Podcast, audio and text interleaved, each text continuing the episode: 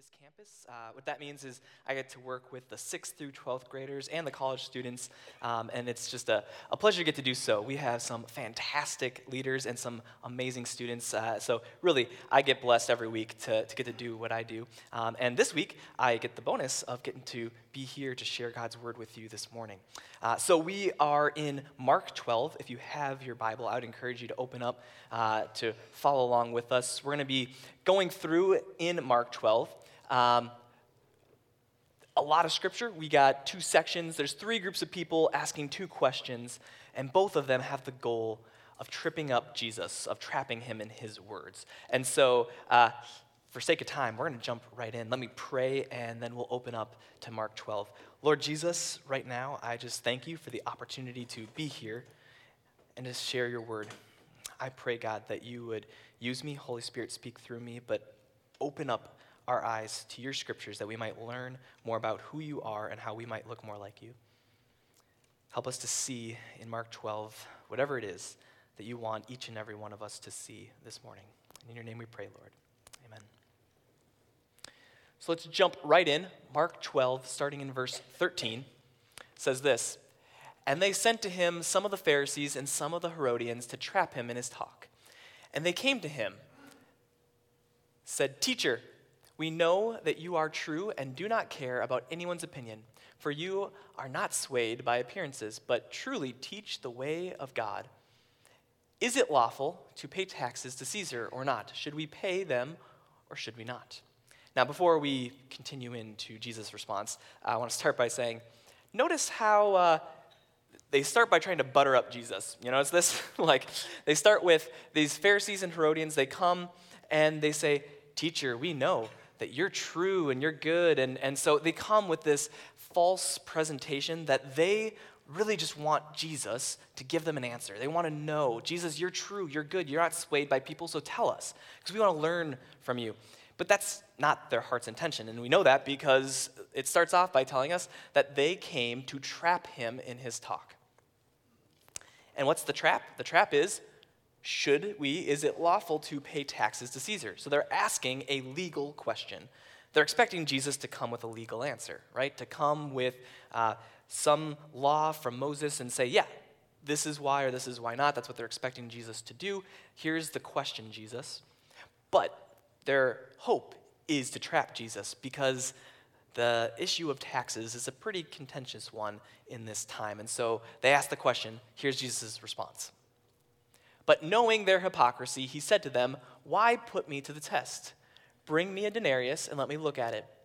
And they brought, they brought one. And he said to them, Whose likeness and inscription is this? They said to him, Caesar's. Jesus said to them, Render to Caesar the things that are Caesar's, and to God the things that are God's. And they marveled at him. So, as a reminder, we see two groups of people the Pharisees and the Herodians. Pharisees are religious leaders, they're very uh, zealous for God's law and following it the best they could. They are the religious leaders of their time. And then the Herodians, we don't really know as much about them, uh, but based on their name, we can assume that they were in support of Herod. Um, and so, uh, therefore, that they have a support for Rome. And so, these two groups of people come to Jesus, and uh, from the context, it, appears that these aren't necessarily the top dogs of the Pharisees. They're not the big guns.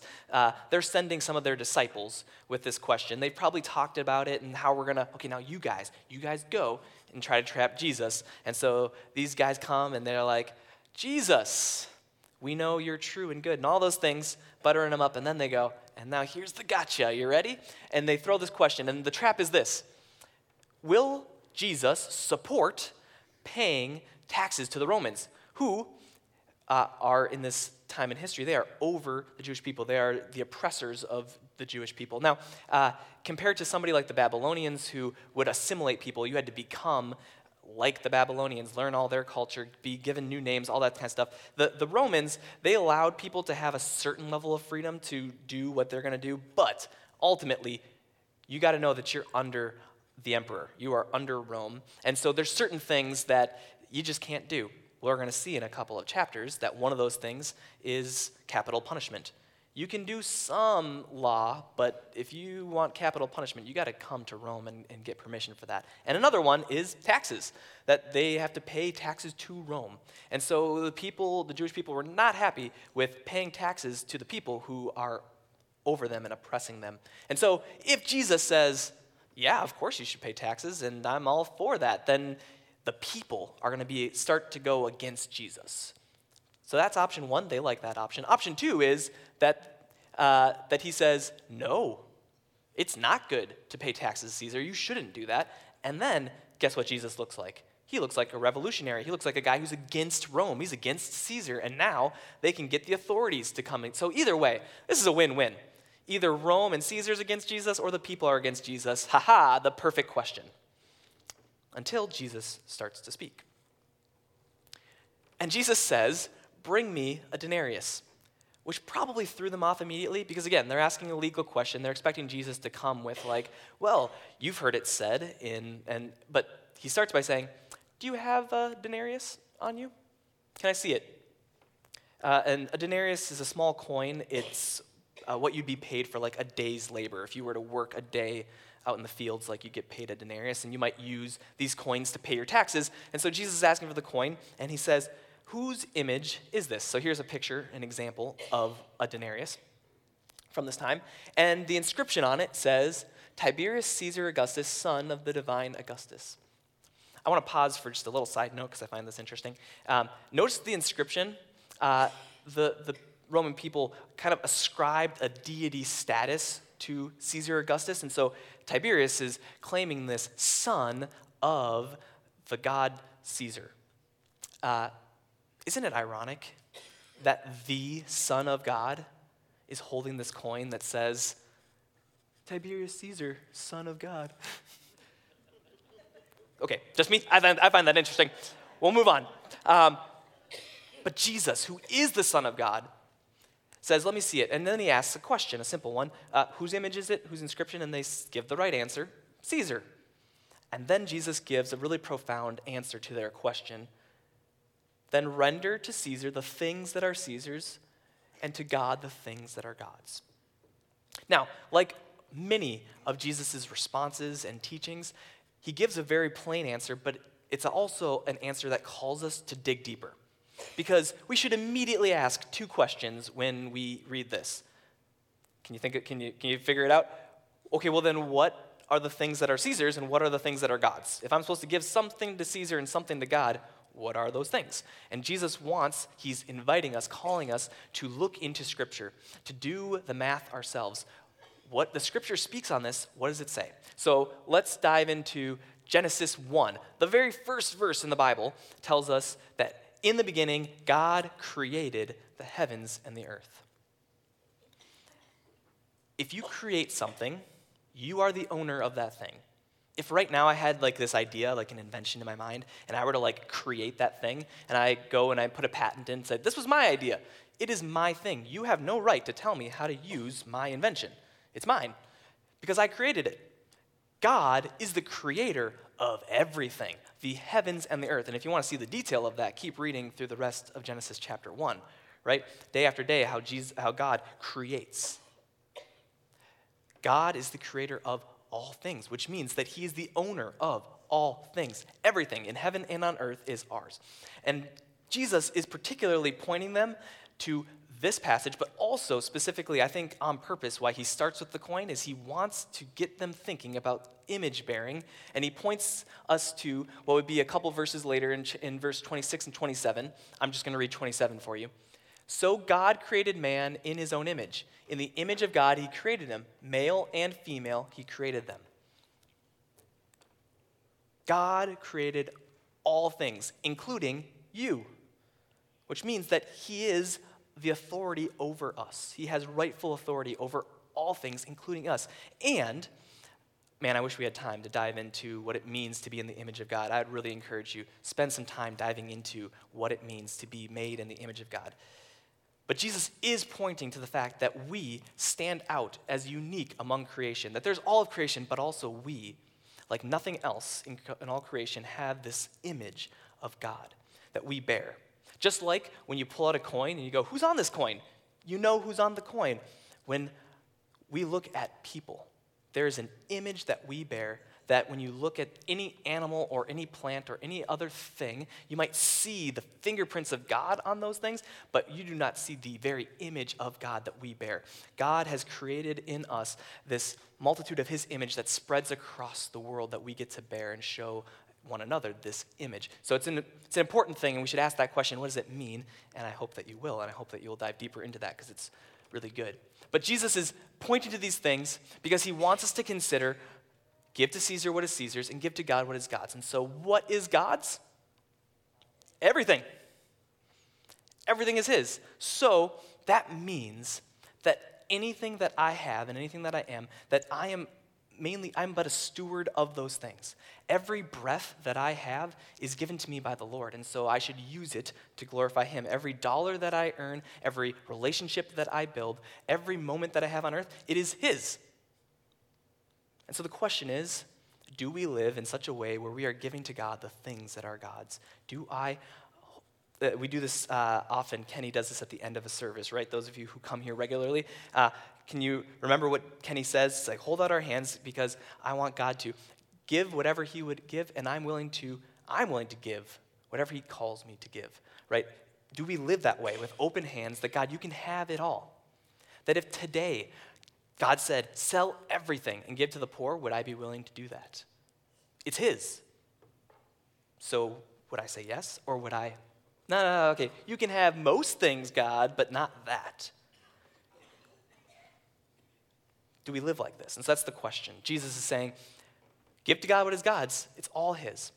Which then leads to the question okay, then is Jesus saying, when He says, Give to Caesar what is Caesar's, that means nothing is Caesar's, right? If all things are God's, that means nothing is Caesar's, right? So we don't have to pay taxes. Woo! Guys, I tried really hard, really hard to find a way for us to not pay taxes, but it's not there. All right, because we should also know the scriptures. Romans 13, uh, and, and I would encourage you to continue to read past verse 2 because it continues to dive deeper into this topic. But for sake of time, verses 1 and 2 says, Let every person be subject to the governing authorities, for there is no authority except God, and those that exist have been instituted by God. Therefore, whoever resists the authorities resists what God has appointed, and those who resist will incur judgment. In the same way that God has gifted to me breath and time and finances and all those things to use, God has also instituted and allowed for governments to have authority and to rule over peoples. And so we, uh, governing authorities, will be held accountable to the ultimate judge, which is God. Jesus is the King of Kings, the Lord of Lords. He is over all, and they will be held accountable. We are held accountable to how we honor the Lord in following the authorities. That includes also, as an example, other authorities, like our parents. If, if you're a kid in this room, you have an authority directly over you called mom and dad, and you are called to honor your father and mother in how you live.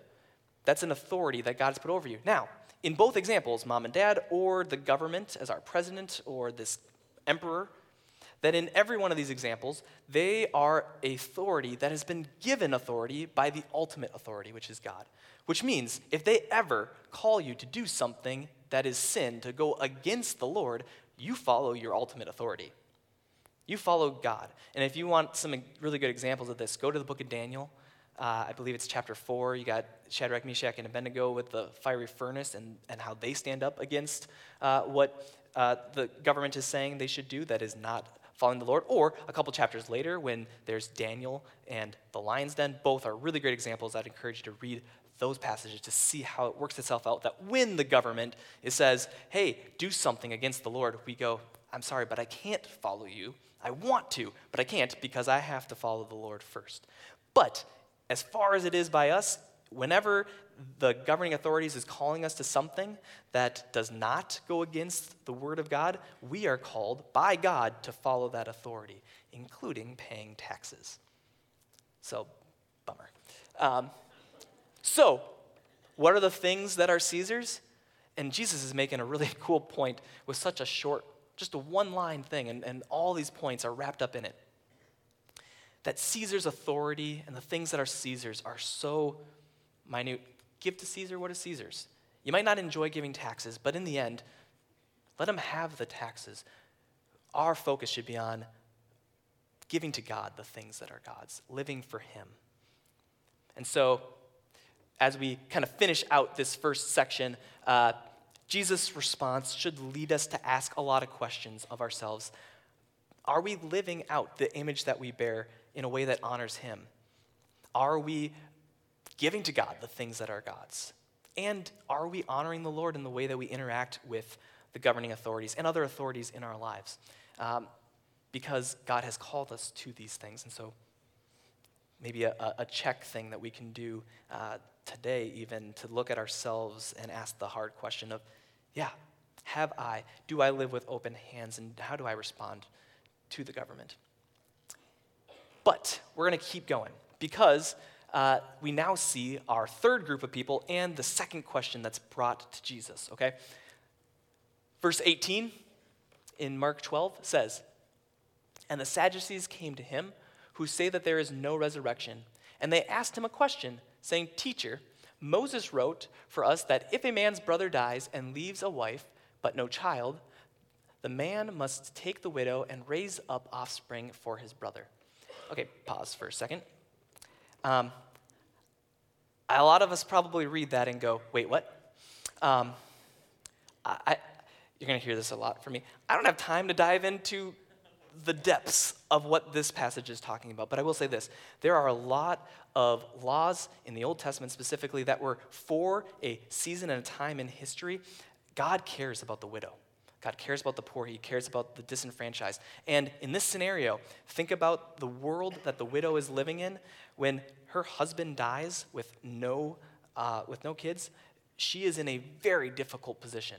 She has no way to get income. She is, she is going to be a poor widow who's going to need help from the community in order to survive. In, God institutes this law to say if there is a brother who is unmarried, he should marry that widow.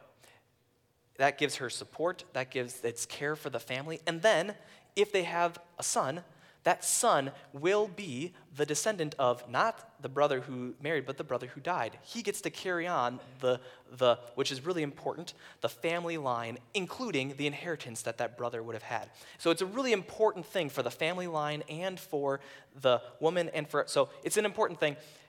I wish I could go deeper. If you want to go deeper, read the book of Ruth. Kinsman Redeemer, we see Boaz as an image of Christ, our ultimate uh, kinsman redeemer. And it's a really beautiful picture. And that's an example of this law playing itself out in Scripture. And so if you want to know more, check that out. Um, I digress. We keep going. So they bring this law up. They say, Jesus, you remember that law, right? In the book of Moses, you remember that? Um, okay, we have a story for you, Jesus. Here it is. Verse 20. There were seven brothers. The first took a wife, and when he died, he left no offspring. And the second took her and died and had no offspring. And then the third likewise. And the seven left no offspring. Last of all, the woman died also. Okay, wow, that is a sad story. Um, just death, death, death, death. And then at the end, then the woman died too. Okay, great. So, um, so they give this whole story and they say, um, in the resurrection, when they rise again, whose wife will she be? For the seven had her as a wife. Jesus said to them, Is this not the reason you are wrong? Because you know neither the scriptures nor the power of God. Ouch. For, when they rise from the dead, they neither marry nor are given in marriage, but are like the angels in heaven. And as for the dead being raised, have you not read in the book of Moses the passage about the bush? How God spoke to him, saying, I am the God of Abraham, the God of Isaac, the God of Jacob. He is not God of the dead, but of the living. You are quite wrong. I love that Jesus ends with, You are quite wrong. Like, if you missed it, you're wrong.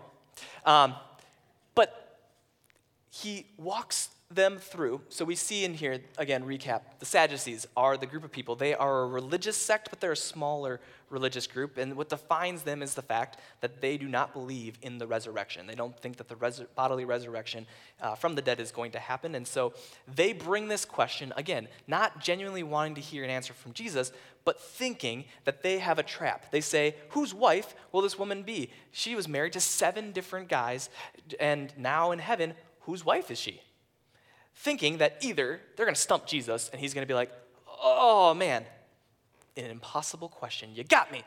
Or, two, that maybe they'll get lucky and Jesus will be like on their side and like agree with them and go, you know what? You're right. The resurrection, not a real thing. And that's a great passage to point to. But Jesus doesn't give that answer. Um, before I give Jesus' answer, I want to point out something. Jesus has a very clear answer and response to the question that he's being asked. But within his answer, there's something said that probably all of you picked up on immediately, and that's the question you want me to answer, and I'll get to that. Um, so, first, though, the answer to the Sadducees about the resurrection, because they're trying to put a trap before Jesus to prove the resurrection is not a thing. And Jesus starts by saying, For when they rise, He's just, it's not even fluffy. He's not even like, oh, I hear what you're saying. He's just like, okay, when they rise, because that's gonna happen. Um, and then he ends with a proof text. He says, Don't you remember the story? Don't you remember the passage? The burning bush, and God speaks from the bush. And what does he say? I am the God of Abraham and Isaac and Jacob. He is the God of the living, not the dead. You know what's true about all three of the guys he just named at that point in history? They all died. And yet, what does Jesus say about them? That they are living. The resurrection is something that we can hold tight to, we can be sure of. And this is something that should give us such peace and joy is that if you have a loved one who knows Christ, loves Christ, is in Christ, and has passed away, they are not dead, they are the living. Because the resurrection in Christ is a real thing and it is coming, and there's an eternity that we get to experience life in real, true, full life, and that comes through Christ. And so, Jesus says that our God is a God of the living, not the dead. The resurrection is true. You are very wrong in what you believe. And man, was that the most loving thing Jesus could have said? Instead of trying to give them fluffy words back, Jesus gives them a very straight and honest answer that you are so off on the resurrection. You need to correct your thinking. And so, for us who may struggle with the idea about the resurrection being a real thing, Jesus is challenging you. He's telling you, believe in me and believe in what I say that the resurrection is coming and is real and eternity matters. So, let's move into the part in the middle that most of us got caught up on. Jesus, in explaining that there is a resurrection, he says, they neither marry nor are given in marriage. And I think it led most of us to start asking some questions like, wait, wait a minute, there's no marriage in heaven? Uh, will my spouse, if there's no marriage in heaven, then will my spouse even know me or be connected to me in any way? Or maybe your thought was something more along the lines of, how could heaven be better if I lose my spouse? Or finally, maybe you're sitting here and you're not married and you're going, well, then what's the point? Should I even get married then? Like, why would, why would I even get married? And so, I don't have time to dive as deeply as I would like to into this, but I do want to spend time on this because it is worth it let it be known a couple things. One, um, this answer is kind of multifaceted, so stay with me. Um, the first thing I want to say is this Jesus is very clearly saying, No, you will not be married to your spouse in heaven. That is what it says, and that's what he means. You will not be married to your spouse. If you're married, I'm married. If you're married, you will not be married to your spouse in heaven. And I'm going to talk about this a little bit more in a minute. If that makes you sad at first, that's okay uh, as a married person who loves my wife, didn't really like that answer right away. However, God is so clear that it is good, that heaven is good, that He is good, and that it is worth it. So if I believe that truth, that God is good, and I'm struggling with something here about this marriage question, God is inviting us to dig in deeper, to understand how it works. And so that's what I want to do. Ready? First, we need to understand what marriage is all about. What's the purpose of marriage? Um, I have done entire like sermons on this, so we don't have time to dive uh, all the way in. But let me say this: the purpose of marriage, I see four main purposes. First, procreation. That God has created marriage to be one man, one woman together for life, and that within that covenant of marriage that that's where children are supposed to come. I know that kids come in other situations and that God is good and He has grace and He can work in any situation, but God has designed it to be one man, one woman together for life, and children come there. That's where procreation comes in. And so that's one of the purposes of marriage. God's also designed marriage to have a purpose of sanctification. Now, sanctification comes in a lot of different ways, and that means becoming more like Jesus. So, we become more like Jesus through every different relationship and opportunity that we have in, in our life. But marriage specifically, this is a person who is in your life every day. They get to know you in a way that nobody else knows you. Um, without my wife ever saying a word, I see more of my selfishness and more of my faults because I know what the call of a husband is, and I see when I fall short. I see the way that Christ calls me to live, and I see how I fail with my wife from, t- from well, all the time. And so she doesn't have to tell me that. I am sanctified just by being in a relationship where I get an opportunity to see those things. And then on top of that, I have a wife who loves the Lord and points me to Scripture and points me to the things where she notices that maybe an area that I'm struggling, maybe a blind spot, and helps me to see the ways that I can grow to become more like Christ. So, marriage is a beautiful place to grow in sanctification. Third, illustration Ephesians 5. Paul says there's this great mystery that ultimately our marriages are more than just for us. In fact, they point to something greater. Just like the temple is a picture that points us to something greater, just like the sacrificial system in the Old Testament points to something greater, marriage points to something greater than ourselves. It is this relationship between Christ and the church. That there's this relationship and this love between Christ and the church that is something beautiful that our marriages get a chance to point people to. We get to share the gospel if we love our spouse well. We point people to the love that Christ has for the church. And that's a beautiful thing. And then, companionship. That we get this beautiful gift of somebody to walk alongside with through life, the highs and the lows, and that is a beautiful gift from God. And that's so those are the purposes of marriage. So let me say this if that's the purpose that, mar- that God has designed for marriage, um, think about how that is a beautiful thing here on earth. Now think about in heaven. We're not going to be having more kids. We don't need to be sanctified. We are going to be fully sanctified into the presence of the Lord. We don't need to be an illustration for those around us of Christ in the church because we are going to be living it. And then companionship, we don't need in the same way because we will be fully, as the body, we will be fully connected in a way that without sin, it's going to be a, a thing of beauty that we don't need the same thing. Okay, so God is, has this purpose for marriage and it's beautiful that will be fulfilled in such a way in heaven that, that marriage, in the way that we think of it now, isn't needed. One other thing that God honoring marriage gives us it's not just that we get to be an illustration for those around us, but it for us gets to be a picture of a glimpse. I like to say glimpse because this is tiny, imperfect picture of what our ultimate reality is. That image of Christ in the church, I have in Amy, many of you have in your spouse, a person who knows you as fully as a person can know you, and yet they still love you. Isn't that crazy? Amy knows me well enough to have a laundry list of reasons to not love me, but she chooses to love me. That is an unconditional love that reflects the Father, that reflects Jesus, and it is a beautiful thing and is a daily reminder of what I am looking forward to. That in the future, I get to have this intimate relationship with Christ in heaven, and that is the part that I want to focus on. See, like I said a minute ago, it's okay if this makes you sad.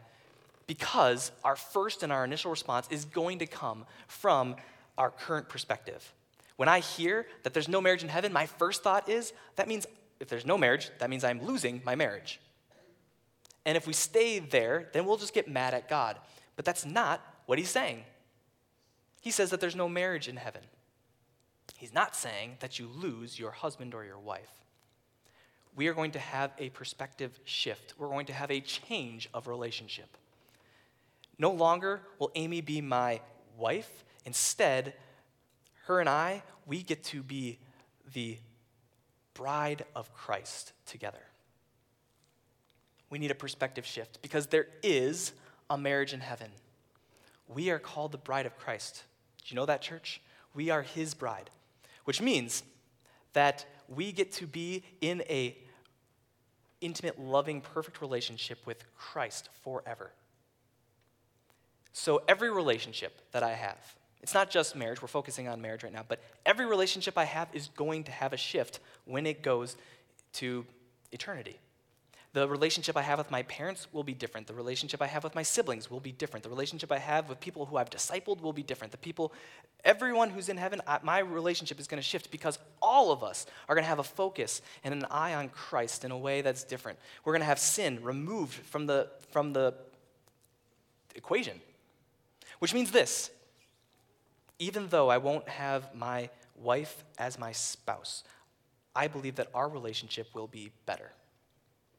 Because no longer do I have sin getting in the way of my best attempts at loving her and my best attempts at, at leading her like Christ. Instead, we both, hand in hand, get to love Jesus with our eyes fixed on him. No sin anymore. We get to love one another in the, all of the best and proper ways that we can for eternity. It's going to be better. Have you ever talked to an engaged couple? Like a brand new engaged couple? Anyone ever like like know somebody who's okay? So maybe you haven't, but here's two uh, newly engaged couples that are part of our community. You may or may not know them: Nehemiah and Nicole, and then Corey and Megan. Um, and if you were to talk to either of these couples or any newly engaged couple, and you were to ask them the question, "What are you most excited about?" You know what they don't say? I can't wait for joint bank accounts. It's gonna be great. I can't wait to do his laundry. Like, these are the things that I am excited about, right? Um, or her laundry. Um, so, the reality is this there's a lot of things to be excited about with marriage. There's a lot of things to be excited about with your wedding day. The cake's gonna be great, it's gonna be fun, and we're gonna do all these things. It's gonna be awesome. But you know what they say? When you ask a newly engaged couple, what are you most excited about? They say, about being with that person for a lifetime. I can't wait to be with them. Here's the crazy thing about that statement they're already together, they're dating, they're already connected. So, why would the thing that they're most excited about be to be together? Because an engaged couple understands that there's something unique about that relationship, being married and having that full, intimate connection of marriage. And it's a beautiful thing and it's a worthwhile thing. And, church, we should have those kinds of eyes for Christ. When I think about eternity, there's a lot of things to love about heaven. There's a lot of things and a lot of people who will be there, and a lot of it's gonna be great. But my focus is not on, I can't wait to walk on streets of gold. I can't wait to whatever it is. It's about being with Him. I can't wait to be with Christ, to be intimately and forever connected with Christ, to have a relationship with Him for eternity. Like, that's it. I get to be with him. Can we truly say, uh, Psalm 73 says, Whom have I in heaven but you, God? Is that our heartbeat? Doesn't matter if there's anything else, if there's no one else, if it's just you, Jesus. That's everything. That's all I want. That's all I need. It's you. Think about the parable that Jesus says in Mark 13, where you got, oh, sorry, Matthew 13, I believe, where you got the parable of the treasure in the field, where the man sells everything that he owns so that he can buy this field. And everyone is like, What? Why would you sell it all for this field? Because the treasure is worth it. Jesus is worth it. He's worth everything. If you lose everything, if you have nothing else, it's him. Can we say that, church? Because if we can, if we believe that, then we should be able to look at eternity and go, Man, God, it is good because I get you. But we're not only promised, I'm it's to sound bad, just Jesus. It's, it's not just Jesus, it is all the other things too. My spouse gets to come with me. If she also is a follower of Christ who loves the Lord, she's with me in eternity, and I get to have a relationship with her for eternity. And all of you, any of us who are in Christ, we get to have community without sin together for eternity, worshiping the Lord. It is all beautiful, but it is nothing compared to Jesus. He is worth it. And to show you this with two scriptures before we end John 14. Jesus says this Let not your hearts be troubled. Believe in God, believe also in me. In my Father's house are many rooms. If it were not so, I would have told you. Would I not have told you that I go to prepare a place for you?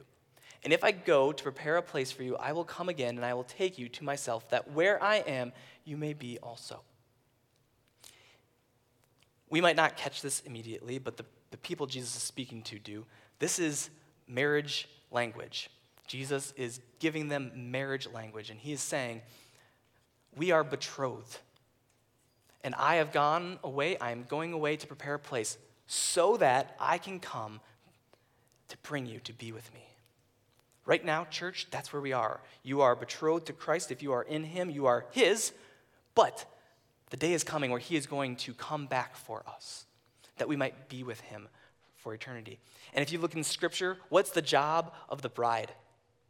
What is she doing in this season?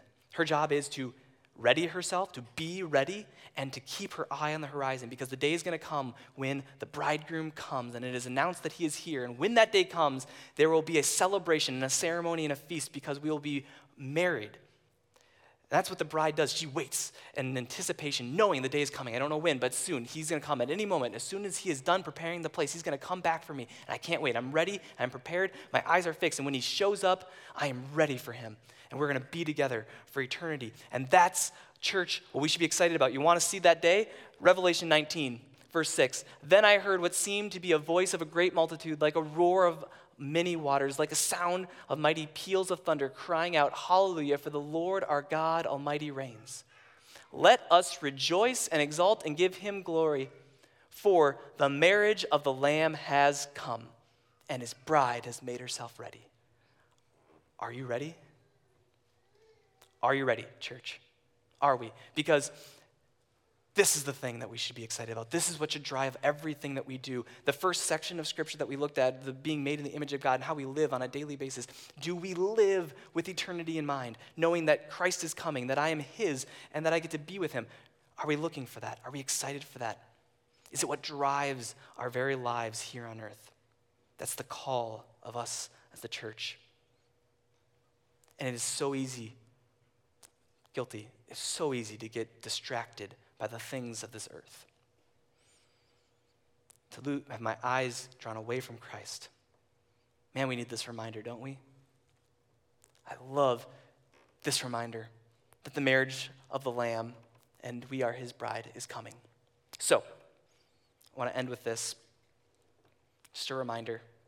How do we apply this to our lives? I think two things. One, we have to ask ourselves this question of Am I living in such a way that honors both the image that I'm created in and giving to God all that is His? And then, second, am I also living in such a way that has eternity in mind?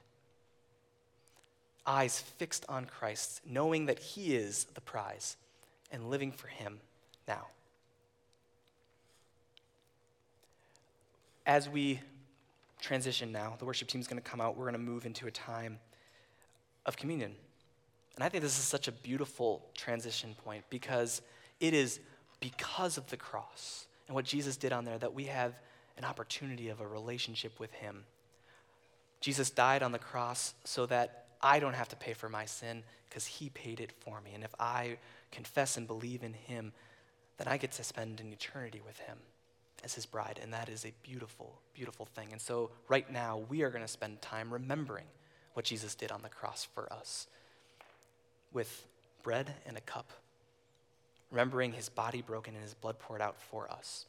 Here at Friendship, uh, we do open communion, which means that you don't have to be a member of our church, but you do have to be a follower of Jesus. If you are a follower of Jesus, then please join us in communion. We have four tables, one on each corner.